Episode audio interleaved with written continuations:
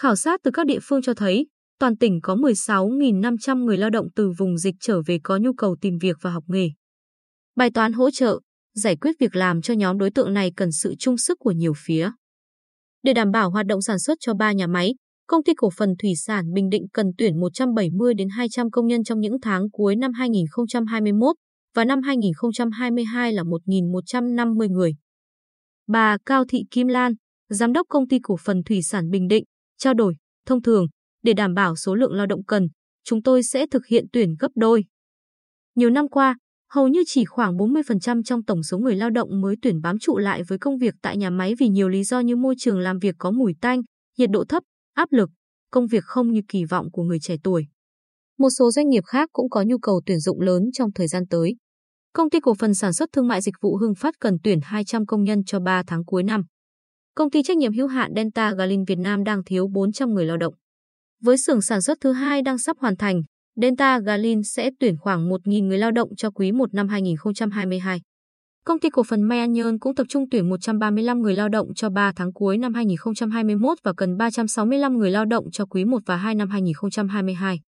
Đại diện Hiệp hội Gỗ và Lâm sản Bình Định thông tin, nhu cầu lao động trong ngành gỗ có xu hướng tăng.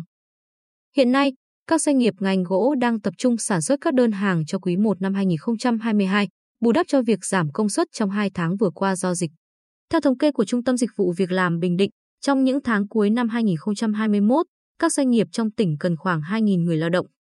Nếu hoạt động sản xuất, kinh doanh tiếp tục ổn định, nhu cầu tuyển dụng mới trong quý 1 năm 2022 là khoảng 4.000 vị trí việc làm. Ông Lê Văn Nghinh, Giám đốc Trung tâm, phân tích, tỉnh đang đứng trước áp lực lớn bởi hiện có 12.800 người lao động trở về từ vùng dịch có nhu cầu về việc làm và 3.700 người lao động có nhu cầu đào tạo nghề. Chiều 21 tháng 10, Ủy ban Nhân dân tỉnh đã tổ chức cuộc họp với một số cơ quan, đoàn thể, tổ chức hiệp hội, doanh nghiệp về việc giải quyết việc làm cho người lao động bị ảnh hưởng bởi dịch COVID-19.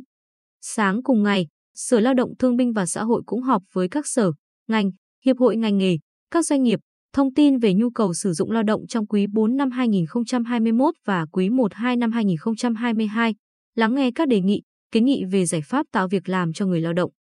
Trung tâm Dịch vụ Việc làm Bình Định đã kết nối với các tỉnh phía Nam để nắm bắt nhu cầu tuyển dụng. Theo đó, năm địa phương phía Nam, thành phố Hồ Chí Minh, tỉnh Đồng Nai, Bình Dương, Bình Phước, Long An cần tuyển 76.500 lao động trong 3 tháng cuối năm và dự kiến tuyển 221.000 lao động cho quý 1 năm 2022. Đối với 16.500 người lao động từ vùng dịch trở về, 60 đến 70% trong số này có nguyện vọng quay lại nơi làm việc cũ tại các tỉnh phía Nam, 20% chưa xác định được nhu cầu, chỉ 10% có nhu cầu làm việc tại quê nhà. Hầu hết số này là lao động nữ muốn làm việc gần nhà để chăm sóc gia đình, là các lao động tự do làm các nghề bán hàng rong, bán vé số, giúp việc gia đình, lao động trong các nhà hàng.